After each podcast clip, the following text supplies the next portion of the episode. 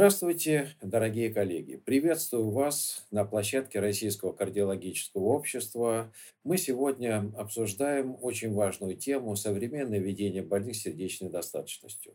Меня зовут Лопатин Юрий Михайлович, я являюсь заведующим кафедрой кардиологии, сердечно-сосудистой и таракальной хирургии Волгоградского государственного медицинского университета. И сегодня в студии вместе с нами эксперт, человек, которого вы знаете очень хорошо, доктор медицинских наук, профессор, руководитель отдела заболеваний миокарда и сердечной недостаточности научного медицинского исследовательского центра кардиологии имени академика Чазова Евгения Ивановича, заслуженный деятель науки, профессор Сергей Николаевич Терещенко. Сергей Николаевич, добрый день, здравствуйте. Спасибо огромное, что вы согласились принять участие в нашей встрече, тем более, что вы являетесь э, национальным координатором исследования Deliver, знаете очень хорошо это исследование. И сегодня я предлагаю обсудить ту тему, которая на самом деле у наших коллег на слуху. Ведь мы с вами знаем, что сначала появилось исследование да, ПХФ, потом появилось исследование Deliver, и сразу же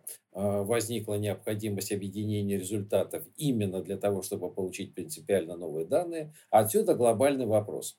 Объединенные анализы и исследования у пациентов с сердечной достаточностью. Как вы считаете, это некий модный тренд или необходимая реальность? Сергей Николаевич. А, Юрий Михайлович, а, добрый день, глубоко уважаемые коллеги, здравствуйте. Ну, я вот ваш вопрос слушал, вы вспомнили ДАПа и ЧЕФ. Э, я бы начал бы с этого исследования, но на самом деле оно, э, можно сказать, эпохальное исследование. Если бы не было положительных результатов исследований ДАПа и ЧЕФ, то я думаю, что и дальнейшее, может быть, развитие истории пошло по другому пути. Почему? Потому что исследование ДАПа и ЧЕФ поставило два принципиально важных вопроса. Можно ли лечить больных сердечной недостаточностью? А второе, можно ли использовать дапоглифлозин у больных без сахарного диабета. С сахарным диабетом все более-менее понятно. Были исследования, которые продемонстрируют положительный эффект. И вот это ДАП и ЧЕФ, оно поставило точку над «и» в вопросе о том, что да, мы можем применять данный препарат у больных с сердечной недостаточности без сахарного диабета. Но на самом деле это взрыв это открытие новых перспектив. И вот здесь дальше начались другие исследования, которые последовали, да, а, и в частности, конечно же, открылись возможности для проведения исследования Deliver. Было завершено это исследование, где было показано, что самое удивительное, то, что у больных сохраненной фракции выброса больше пяти 50%. И не только больше 50%, да, больше 60% это нормальное, да, абсолютно значение. 50 это все-таки дисфункции все-таки есть. А там 60-65% это один, один момент. Второй момент в исследовании Деливер было показано, что препарат потрясающе влияет на прогноз жизни у больных, у которых на фоне терапии а, ранее применяемые препаратами, это бета-блокаторы, ингибиторы, э, антагонисты минерала, кортикоидных рецепторов, а улучшилась фракция выброса. И вот вроде что мы еще будем, да, вот есть хороший эффект, зачем нам что-то еще да. А вот в исследовании Deliver было показано, что добавление препарата как бы к базисной тройной терапии дает еще дополнительный эффект, улучшает прогноз жизни больных, улучшается симптоматика, то есть требуется дальнейшее лечение. И э, вот это еще один важный момент, это больные у, э, с умеренно сниженной фракцией выброса. То есть вы видите, какой спектр. Низкая фракция выброса менее э, 40% и ниже в исследовании ДАПа и ЧЕП, и исследование э, Деливер, больные даже сверхнормальным фракции выброса. И везде, да, мы сейчас же разделяем фенотип по фракции выброса. И везде по всем фенотипам э, по фракции выброса мы получили потрясающий эффект. Конечно, это требовало э, объединить результаты, посчитать, сделать статистические выкладки и продемонстрировать. Это не, не дань э, там, э, моды, да, это, это объективное требование было продемонстрировать возможности данного препарата.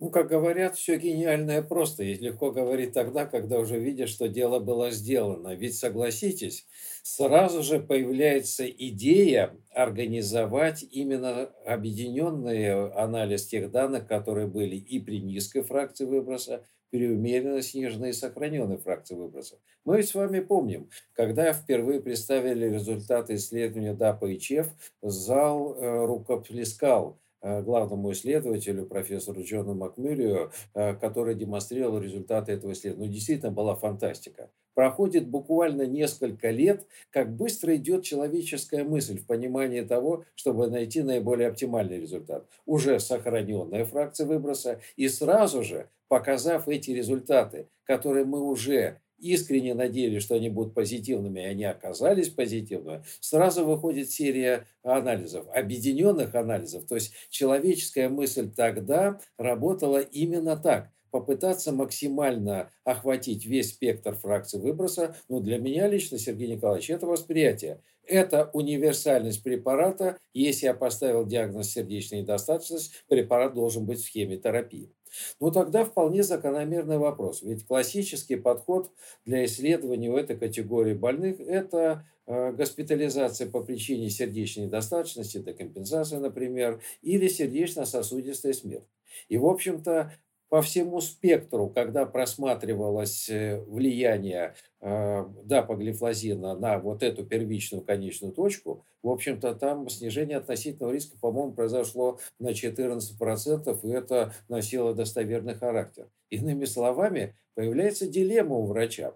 Не назначить препарат, значит, понимаем, что высокий сердечно-сосудистый риск и высокая частота госпитализации будут иметь место у больного если не назначить. Назначить поздно – это сохранение тех рисков, которые остаются после применения другой терапии, которая есть у этих пациентов.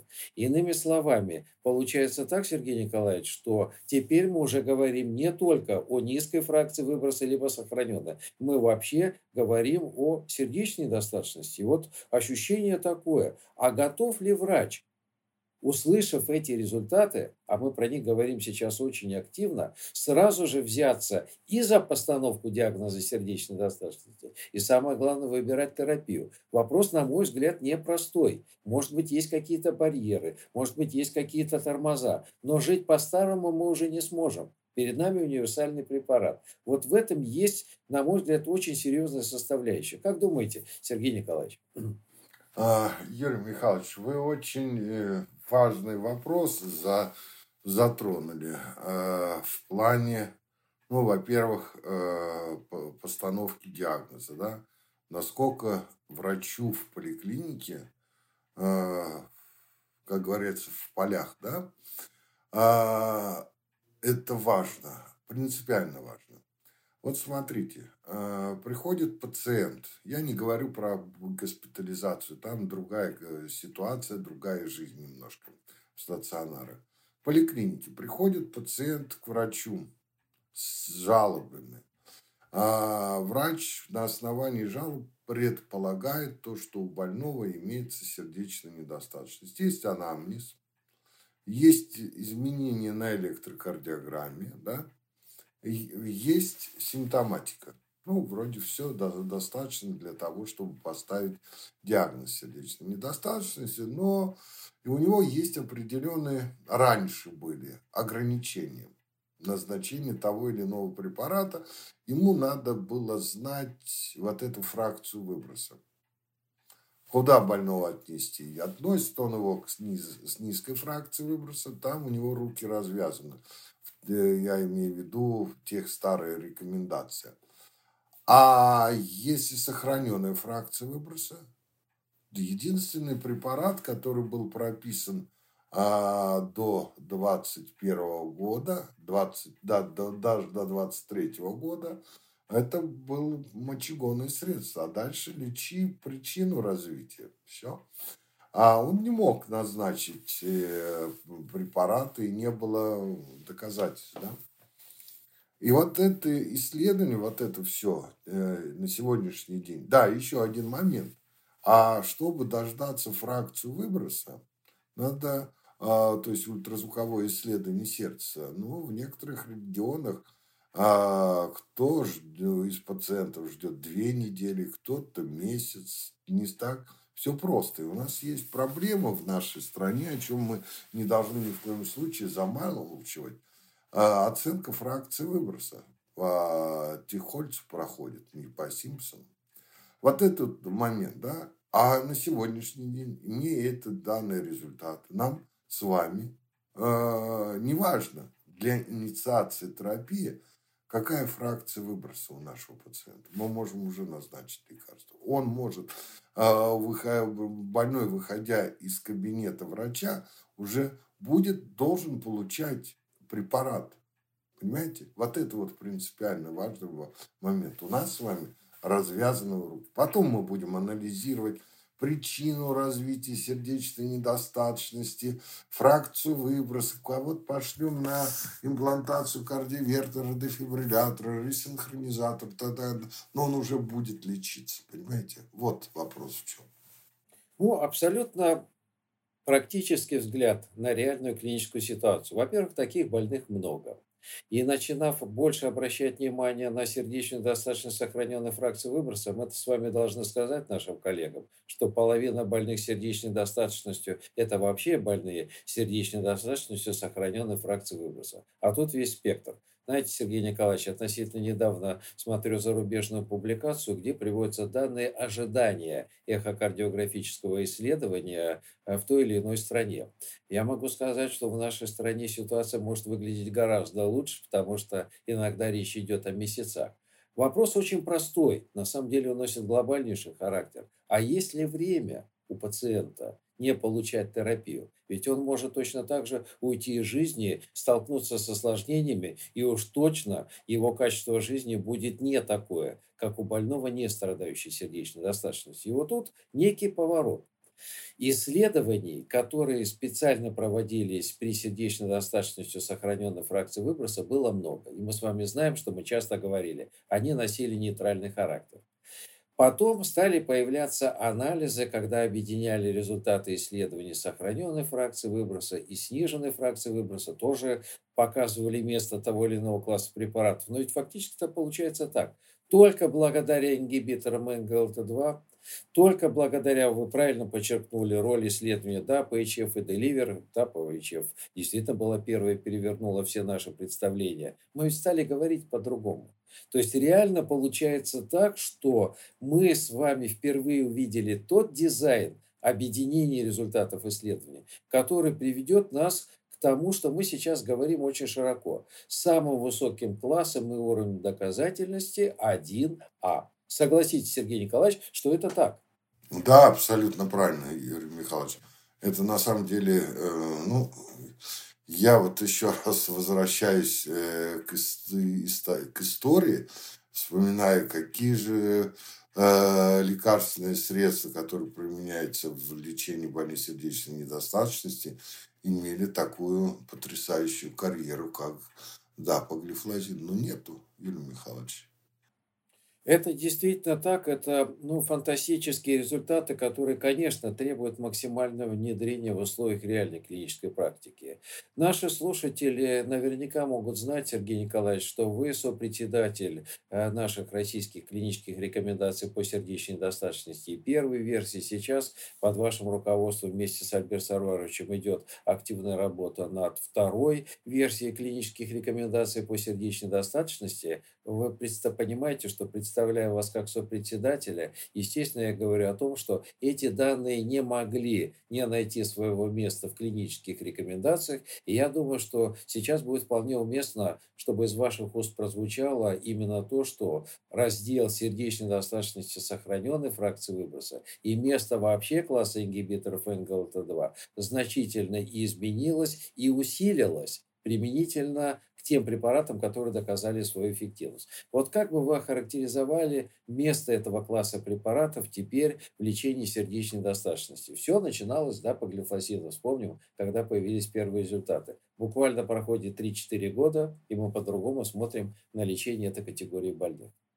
Юрий Михайлович, мы в наших рекомендациях, вы прекрасно это знаете, а, прописали а, ведущую роль а, данной группы препаратов в лечении больных сердечной недостаточностью. То есть обязательно является назначение данных э, препаратов дапоглифлозин больных сердечной недостаточности независимо от фракции выброса, как э, с низкой, с умеренной и сохраненной фракцией выброса.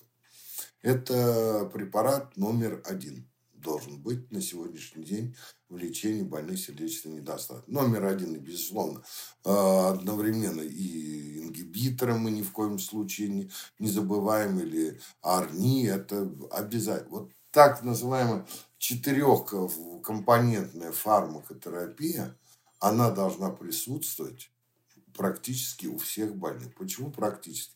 Ну, есть а, непереносимость ряда, э, ряда лекарственных препаратов, об этом мы прекрасно помним. Нет 100% а, категорий больных, которые все переносимы лекарства. Поэтому вот эта четырехкомпонентная фармакотерапия, она должна присутствовать. Приходит пациент к врачу, он уже получает там бета-блокаторы, арни получает, э, э, мы должны обязательно добавить ему э, дапоглифлозин, Конечно, я не назвал антагонисты минералокортикоидных рецепторов, но их тоже надо обязательно добавить. Если же больной пришел, да можно сказать, деново, у него ничего нет, не, не получает никакие лекарственные препараты. Хотя это, ну, казуистика, мне кажется. Все равно больной чем-то болел. Болезнь какая-то привела к сердечной недостаточности. А мы должны в этой ситуации назначить все лекарственные препараты в минимальной дозе. Но при этом мы с вами прекрасно понимаем, что назначает дапоглифлозин 10 миллиграмм, это уже является и целевой дозой. Нам не надо титровать. Вот, вот преимущество, вот то, что э, мы все время хотели иметь в лечении больных сердечной недостаточности. Это очень привлекательная характеристика. Назначить легко. Это действительно сразу и стартовая целевая доза препарата. И вот если посмотреть на проводимые сейчас в нашей стране крупные регистровые исследования, я говорю о регистре приоритет, э, оно ведь свидетельствует о том, что у нас по возрастающей увеличивается количество пациентов, которые стали получать ингибиторы НГЛТ2. Это фантастика. То есть настолько быстро они стали входить в условиях реальной клинической практики. И, на мой взгляд, очень важным еще является и то, что льготное обеспечение препаратом прописано для э, совершенно четко обозначенных групп пациентов.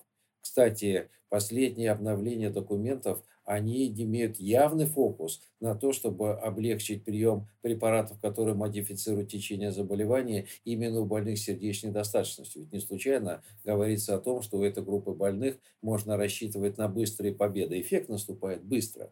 Поэтому, по-видимому, мы можем говорить о том, что сейчас действительно наступает совершенно другое время а, применительно к ведению этой категории больных. И в завершении нашего разговора, Сергей Николаевич, жизнь, она а, нередко преподносит те или иные сюрпризы, а применительно к ведению больных, в том числе и больных сердечной достаточностью, это все-таки проецируется и в более высокий риск гибели, и более высокую частоту повторной госпитализации. А мы знаем, а, насколько повторная госпитализация ухудшает прогноз. Равно как и не а, самое лучшее качество жизни у больных, страдающих сердечной достаточностью. На ваш взгляд, и ученого, и практикующего врача, Сергей Николаевич, основные барьеры Это некая терапевтическая инерция, красивые слова, которые обозначают бездействие практикующего врача.